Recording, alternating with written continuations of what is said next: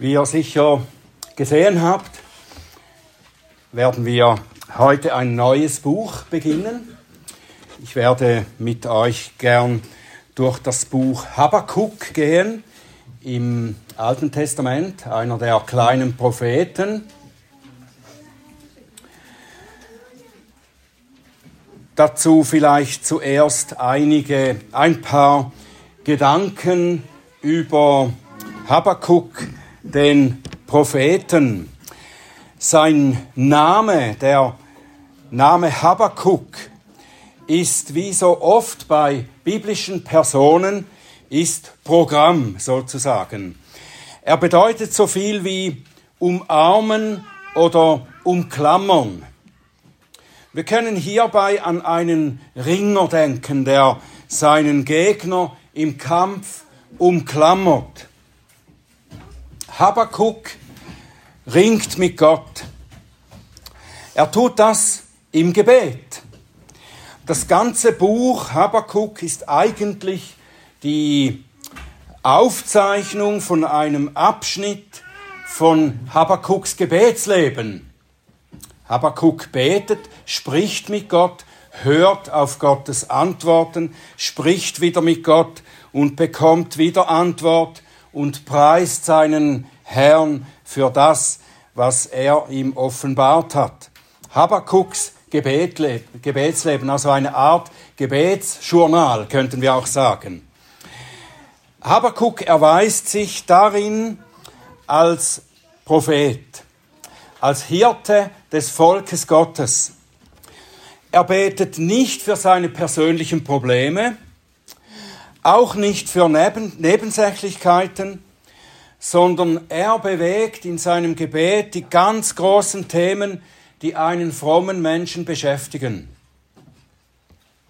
Es geht um die Ungerechtigkeit um ihn herum, um das ungehinderte Vorankommen der Gottlosen, aber auch um die Ungerechtigkeit zuerst unter den Mitgliedern des Volkes Gottes und um Gottes Gerechtigkeit und sein Handeln, seine Weltregierung. Also eine, ein riesiges Gebiet thematisch. Habakkuk tut das einzig Richtige. Als er die schlimmen Zustände in der Welt, in der Menschheit, in der Kirche sieht. Die meisten Menschen, mit denen ich über diese Zustände in der Welt gesprochen habe, die haben sich einfach beklagt. Viele sagten mir schon, wenn ich all das Unrecht und die schlimmen Zustände in der Welt sehe, dann kann ich nicht an einen guten Gott glauben. Was ist das für ein Gott, der all das zulässt? Ja, sie reden und sie klagen über Gott. Sie wollen selten antworten, sie wollen nur ihren Unglauben rechtfertigen. Habakuk spricht mit Gott über diese Dinge. Er betet. Er beklagt sich auch über die schlimmen Zustände. Er macht Gott auch Vorwürfe. Aber er spricht Gott mit seinem Bundesnamen Jahwe an. Er spricht mit seinem vertrauten Herrn, von dem er wirklich eine Antwort erwartet. Er betet und er fragt wie einer, der verstehen will. Und darum bekommt er auch Antworten. Es sind teilweise Antworten, die für ihn überhaupt nicht leicht zu schlucken sind. Aber er nimmt sie an. Und er bricht daraufhin gegen Ende des Briefes sogar in Lobpreis über Gottes Handeln aus. Das ganze dritte Kapitel ist ein Psalm des Lobes über Gottes wunderbare Wege, die Habakkuk anfangs überhaupt nicht versteht. Wohl gesagt. Wenn wir miteinander durch dieses Buch gehen, dann sollten wir dieses Ende auch schon im Blick haben. Ich empfehle euch, euch sogar, dass ihr das Buch zu Hause mehrmals ganz durchlest, während wir durch diese äh, Abschnitte und Kapitel hindurch gehen in den Gottesdienst und lest zu Hause das Buch immer wieder. Man muss das, was man am Anfang liest, auch vom Ende her verstehen. Das wollen wir versuchen zu tun.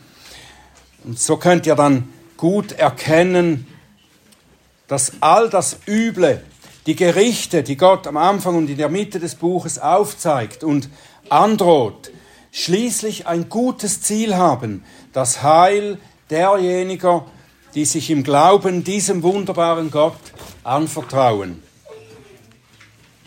Es ist in diesem Buch Habakkuk wie im Leben des Gläubigen. Wir gehen durch viel Beschwerliches, wir erfahren Gerichte, Strafen, Läuterungen, Trauer, Tränen und Geschrei. Aber am Ende, am Ende unseres Lebens steht das Staunen und der Lobpreis über Gottes übergroße Gnade und Herrlichkeit. Es ist, wie der Hebräerbrief auch sagt, Hebräer 12, Vers 11, alle Züchtigung scheint uns zwar für die Gegenwart nicht Freude, sondern Traurigkeit zu sein. Nachher aber gibt sie denen, die durch sie geübt sind, die friedsame Frucht der Gerechtigkeit. Habakkuk drückt das in der Mitte seines Buches aus, in Vers 4 vom zweiten Kapitel, in dem sehr bekannten Vers, der im Neuen Testament dann dreimal zitiert wird. Ihr kennt ihn auch vom, von der letzten Predigtreihe, vom Galaterbrief. Er wird auch im Römerbrief und im Galaterbrief eben und im Hebräerbrief wieder zitiert mindestens die zweite Hälfte davon. Es ist Habakkuk 2, Vers 4, siehe die Strafe für den, der nicht aufrichtig ist. Der Gerechte aber wird durch seinen Glauben leben.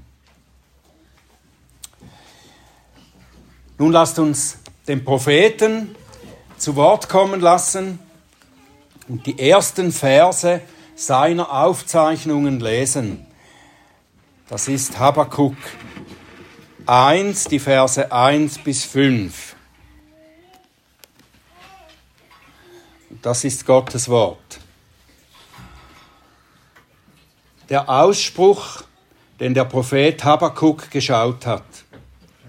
Wie lange, Herr, rufe ich schon um Hilfe und du hörst nicht? Wie lange schreie ich zu dir? Gewalttat, doch du rettest nicht. Warum lässt du mich Unrecht sehen und schaust dem Verderben zu, dass Verwüstung und Gewalttat vor mir sind? Streit entsteht und Zank sich erhebt.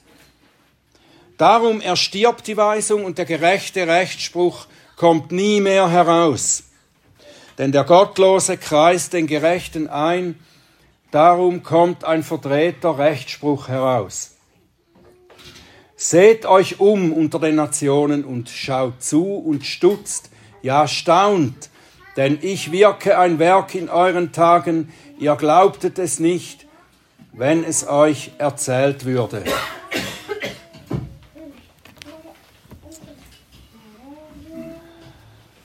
Himmlischer Vater, wir bitten dich, dass du dein Wort zu unserem Segen dienen lässt, Bitte hilf uns zu verstehen, was du uns zu sagen hast. Gib uns Aufmerksamkeit und gib mir geöffnete Lippen, um deinen Ruhm zu verkünden. Amen. Die Überschrift dieser Aufzeichnungen ist der Ausspruch, den der Prophet Habakkuk geschaut hat. Der Ausspruch, den der Prophet Habakkuk geschaut hat. Dieses Wort, das mit Ausspruch hier übersetzt ist, das kann auch mit Last übersetzt werden. Die Botschaft, die die Propheten im Alten Testament von Gott bekommen, um sie seinem Volk auszurichten, wird oft eine Last genannt. Die Last, die der Herr mir gegeben hat für euch, sagt dann jeweils der Prophet. Und das ist Einerseits deshalb, weil diese Propheten oft schwere Dinge wie Gerichtsworte ausrichten müssen. Sie haben oft die Rolle von Anklägern. Sie klagen wie Staatsanwälte das Volk im Namen des Herrn an wegen ihrer Übertretungen seines Bundes. Die Aufgabe, diese Aufgabe, die sie haben, ist eine Last für den Sprecher Gottes, der viel lieber seinem Volk direkt das Wohlwollen des Herrn zusagen würde. Und dann ist auch das Volk Gottes, das widerspenstig und schwer zu führen ist, eine Last für die Propheten. Sie tragen eigentlich Gottes Last, die das ungehorsame Volk für den Herrn ist. Schon der Prototyp der Propheten Mose beklagt sich bei Gott deswegen. Er sagt im 4. Mose 11, Vers 11, Warum hast du deinen Knecht so schlecht behandelt? Und warum habe ich nicht in deinen Augen Gunst gefunden, dass du die Last dieses Volkes auf mich legst? Auch der Prophet, der Prophet, über den Gott sagte, dass Mose sein Typus war, der Herr Jesus, unser Christus, er sagt, in Matthäus 17, Vers 17, O ungläubiges und verkehrtes Geschlecht, bis wann muss ich bei euch sein? Bis wann muss ich euch ertragen? Vielleicht ist das erstaunlich für dich, dass Jesus sich auf diese Weise beklagt. Ist er doch eben dazu gesandt, dass er die Sündenlast seines Volkes trägt. Aber gerade solche Aussagen unseres Herrn zeigen, wie unsere Sünde, unser Ungehorsam und unser Unglaube nicht eine Bagatelle für ihn sind, sondern ihm Mühe machen und ihm betrüben. Über Jesus sagt das Wort Gottes, dass er die Sünde nicht kannte. Das heißt, dass er keine Erfahrung mit Sündigen hatte. Und gerade deshalb war es für ihn eine fast unerträgliche Last, die Sünde und den Unglauben derer, die er liebte, zu ertragen. Ich glaube, so ähnlich war es für die Propheten wie Habakkuk.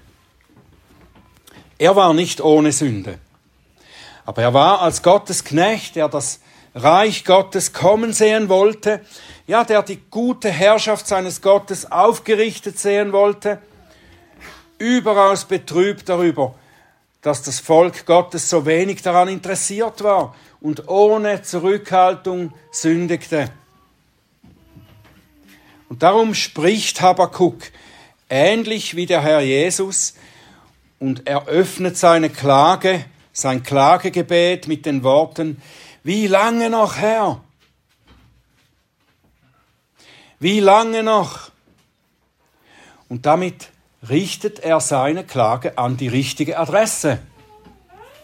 Er wirft seine Last auf den Herrn. So wie auch Petrus sagt in 1. Petrus 5, Vers 7, werft eure Sorge auf ihn, denn er ist besorgt für euch. Habakuk klagt mit gutem Recht. Das heißt, was er beklagt, das ist wirklich beklagenswert. Es ist nicht die böse Welt, die die Frommen umgibt, über die er klagt. Es sind nicht in erster Linie die gottlosen Heiden, die dem Propheten das Leben schwer machen. Diese sieht er zwar auch, Sie sind ebenfalls eine Last für ihn, natürlich.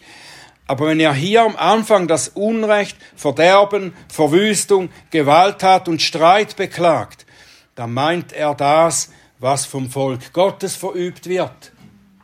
Er beklagt, dass diese Dinge im Volk Gottes stattfinden. Habakuk ist als Prophet zu seinem Volk gesandt. Er liebt seinen Gott und sucht seine Ehre. Und darum liebt er auch sein Volk und er spricht, predigt ihm und lehrt es im Namen Gottes, damit es in den Wegen des Herrn gehen soll und gesegnet wird. Und bestimmt hat er das lange Zeit getan und hat auch immer wieder für sein Volk gebetet. Und deshalb ist er jetzt so enttäuscht und könnten auch sagen frustriert, dass sein Dienst offenbar nichts bewirkt hat. Wir sehen diese Art Enttäuschung manchmal auch beim Apostel Paulus, der sein Leben gegeben hat für die Kirche und sich für sie abgemüht hat. Er fragt manch, manches Mal, habe ich vielleicht vergeblich an euch gearbeitet? Oder ich hoffe, dass, ich, dass ihr nicht vergeblich zum Glauben gekommen seid, dass ich euch nicht vergeblich gelehrt habe. Das finden wir in Galaterbrief, Philipperbrief, Thessalonicher Brief, kommt immer wieder. Und Johannes schreibt über seine Freude auf der anderen Seite, eine größere Freude habe ich nicht als dies, dass ich höre, dass meine Kinder, das sind eben die, die er, für die er Hirte ist, dass meine Kinder in der Wahrheit wandeln. Es gibt keine größere Freude als für einen Hirten Gottes, als dass die Kinder, die ihm anvertraut sind, in der Wahrheit wandeln. Und die Propheten und die Apostel, die sind nicht so sehr darum besorgt, wie es, der, wie es in der ungläubigen Welt aussieht, als wie für das Volk Gottes, wie das Volk Gottes lebt. Der Apostel Johannes schreibt in seinem ersten Brief 5, Vers 19, wir wissen, dass wir aus Gott sind und die ganze Welt liegt in dem Bösen. Das wissen wir. Die Welt können wir nicht ändern. Gottes Kinder sollen sich von der Welt unterscheiden und nicht auf den bösen Wegen der Welt gehen. Dazu sind sie gerufen und erlöst. Und Habakkuk ist darüber so enttäuscht, dass die ungläubige, böse Welt, nicht dass die ungläubige Welt böse ist, sondern dass das Volk Gottes so verderblich lebt und nicht umkehrt, obwohl er unaufhörlich für sie gebetet und zu Gott geschrien hat. Und darum geht er jetzt wieder zu Jahwe, dem Gott des Bundes, dem er dient und schreit seine Enttäuschung und seine Frustration vor ihm hinaus. Warum? Wie lange noch, Herr? Ich rufe und du hörst nicht. Ich schreie und du rettest nicht. Siehst du denn nicht, dass alles den Bach untergeht?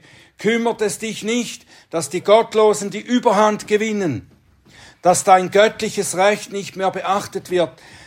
Das Wesen der Welt bestimmt und prägt die Kirche.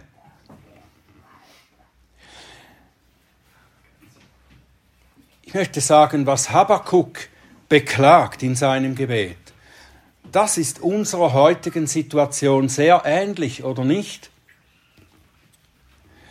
Und es war in der Geschichte des Volkes Gottes so, wenn die Propheten und Apostel nicht mehr gehört werden,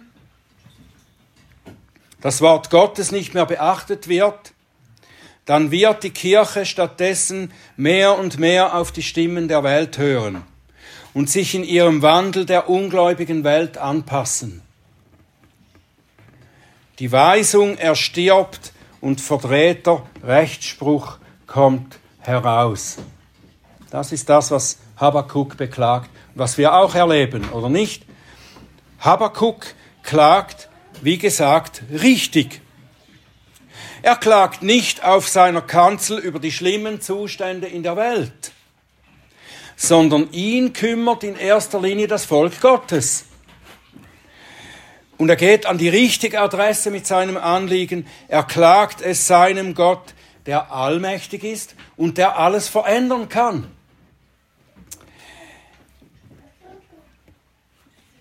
Aber betet er wirklich in rechter Weise? Macht er nicht Gott Vorwürfe und gibt ihm quasi die Schuld an den Zuständen? Du hörst nicht, du rettest nicht, du lässt mich Unrecht ertragen, du schaust zu, du lässt es zu, dass die Gottlosen die Überhand haben. Darf man so mit Gott reden? Ich würde sagen, ja, aber. Ja, weil Gottes Wort uns sozusagen die Vorlage für solche Gebete gibt. Nicht nur Habakkuk und andere Propheten beten in der Weise, sondern auch das Gebetbuch der Bibel, die Psalmen, enthalten viele solche Vorlagen für uns zum Beten.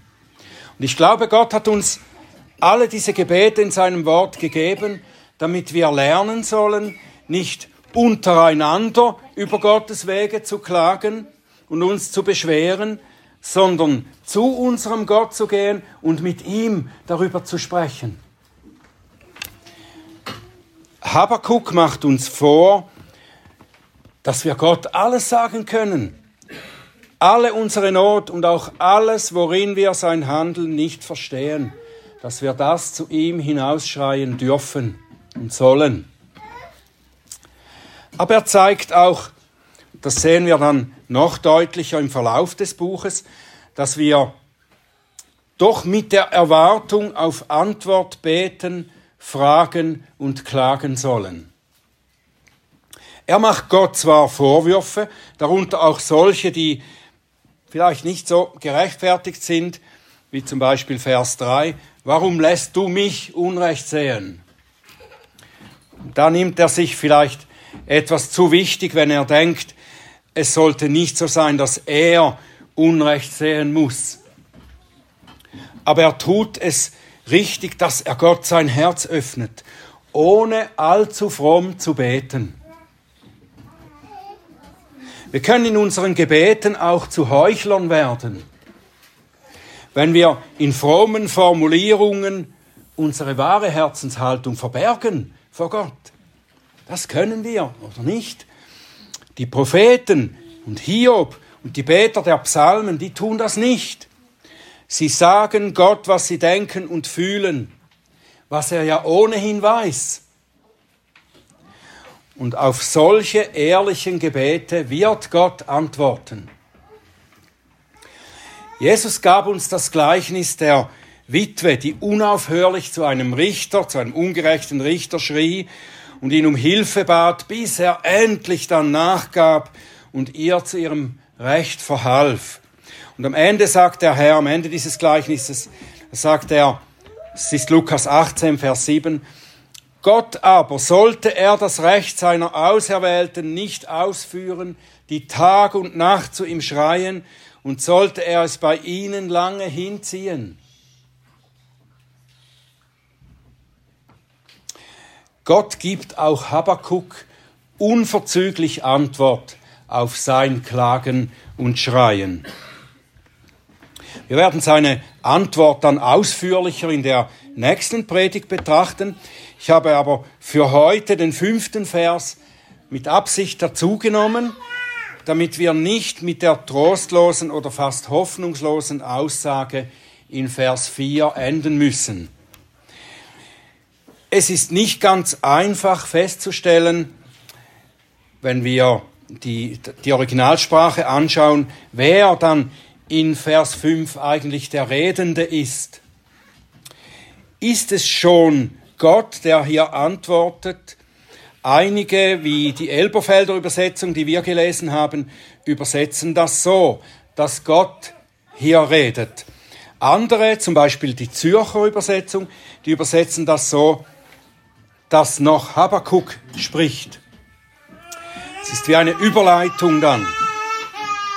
Entweder heißt es dann, wenn Gott spricht, ich tue in euren Tagen ein Werk. Oder wenn Habakuk noch spricht oder überleitet, dann übersetzen wir, in euren Tagen tut einer ein Werk. Das kann also beides sein, aber Beide sagen eigentlich ja dasselbe, nämlich dass Gott der Wirkende ist. Gott antwortet Habakuk und sagt ihm dann, wie er wirken wird. Es ist die überraschende Antwort auf das Gebet Habakuks. Eine sehr überraschende Antwort, die er bekommt. Der Herr sagt ihm hier eigentlich zuerst, Habakuk, ich kenne das Problem. Und ich bin nicht untätig. Ich werde mich der Missstände in meinem Volk annehmen, noch in diesen Tagen. Aber mache dich gefasst. Es wird nicht in der Weise geschehen, wie du dir das wünschst oder wie du das erwartest. Du würdest nicht erraten oder voraussehen können, wie ich zu meiner eigenen Ehre handeln werde. Und damit sollten wir eigentlich immer auch rechnen, wenn wir beten. Wenn wir beten, dein Name werde geheiligt, das tun wir jeden Sonntag mindestens einmal. Dein Name werde geheiligt, dein Reich komme, dein Wille geschehe. Wenn wir so beten, dann sollten wir auch mit überraschenden Antworten Gottes rechnen. Als Beter sind wir nicht solche, die Gottes Handeln bewegen oder beeinflussen. Ich habe mal vor langer Zeit den Spruch gehört, mit dem Gebet bewegen wir Gottes Arm. Das stimmt nicht ganz. Wir sind nicht die, die Gott bewegen mit unseren Gebeten. Wir sind vielmehr nur Beteiligte in einer Weise, dass wir sein Handeln erfahren und miterleben. An uns und an anderen, für die wir beten. Gott ist der Handelnde. Er fordert uns dazu auf, zu beten. Und wenn wir nach seinem Willen beten, dann verspricht er uns, dass er unseren Wunsch erfüllen wird. Wenn wir um anderes beten, das er nicht tun will, dann werden wir durch seine Antwort und sein Handeln korrigiert. Durch die Gebete, durch die Gabe des Gebets erlaubt uns Gott an der Herrlichkeit seines Wirkens teilzuhaben. So wie er das bei Habakkuk tut, wie wir noch sehen werden. Lass mich in Kürze zusammenfassen hier, was wir denn von Habakkuks Gebet lernen können. Zuerst, versuche nicht zu weise oder zu fromm zu sein in deinen Gebeten. Versuche nicht zu weise oder zu fromm zu sein in deinen Gebeten. Wirf deine Last auf den Herrn und sei einfach ehrlich. Gott kann mit deinen Klagen umgehen. Er kann sie ertragen. Und er wird dir zeigen, wenn du falsche Erwartungen in deine Gebete gelegt hast. Und darum klage von Herzen, aber klage mit der Erwartung, erwarte, dass der Herr antworten wird. Deine Gebete sollen ja nicht Selbstgespräche sein, in denen du dich unaufhörlich um deine eigene Not drehst und klage auch mit der Bereitschaft, auf Gott zu hören, was er antwortet. Darum, wenn du betest, lies abwechselnd in Gottes Wort. Da ist seine Antwort drin. Suche darin nach Antworten auf deine Fragen, auch auf deine Gebete. Und obwohl, wie ich sagte, du nicht allzu fromm sein sollst in deinen Gebeten, suche dennoch nach seinem Willen zu beten.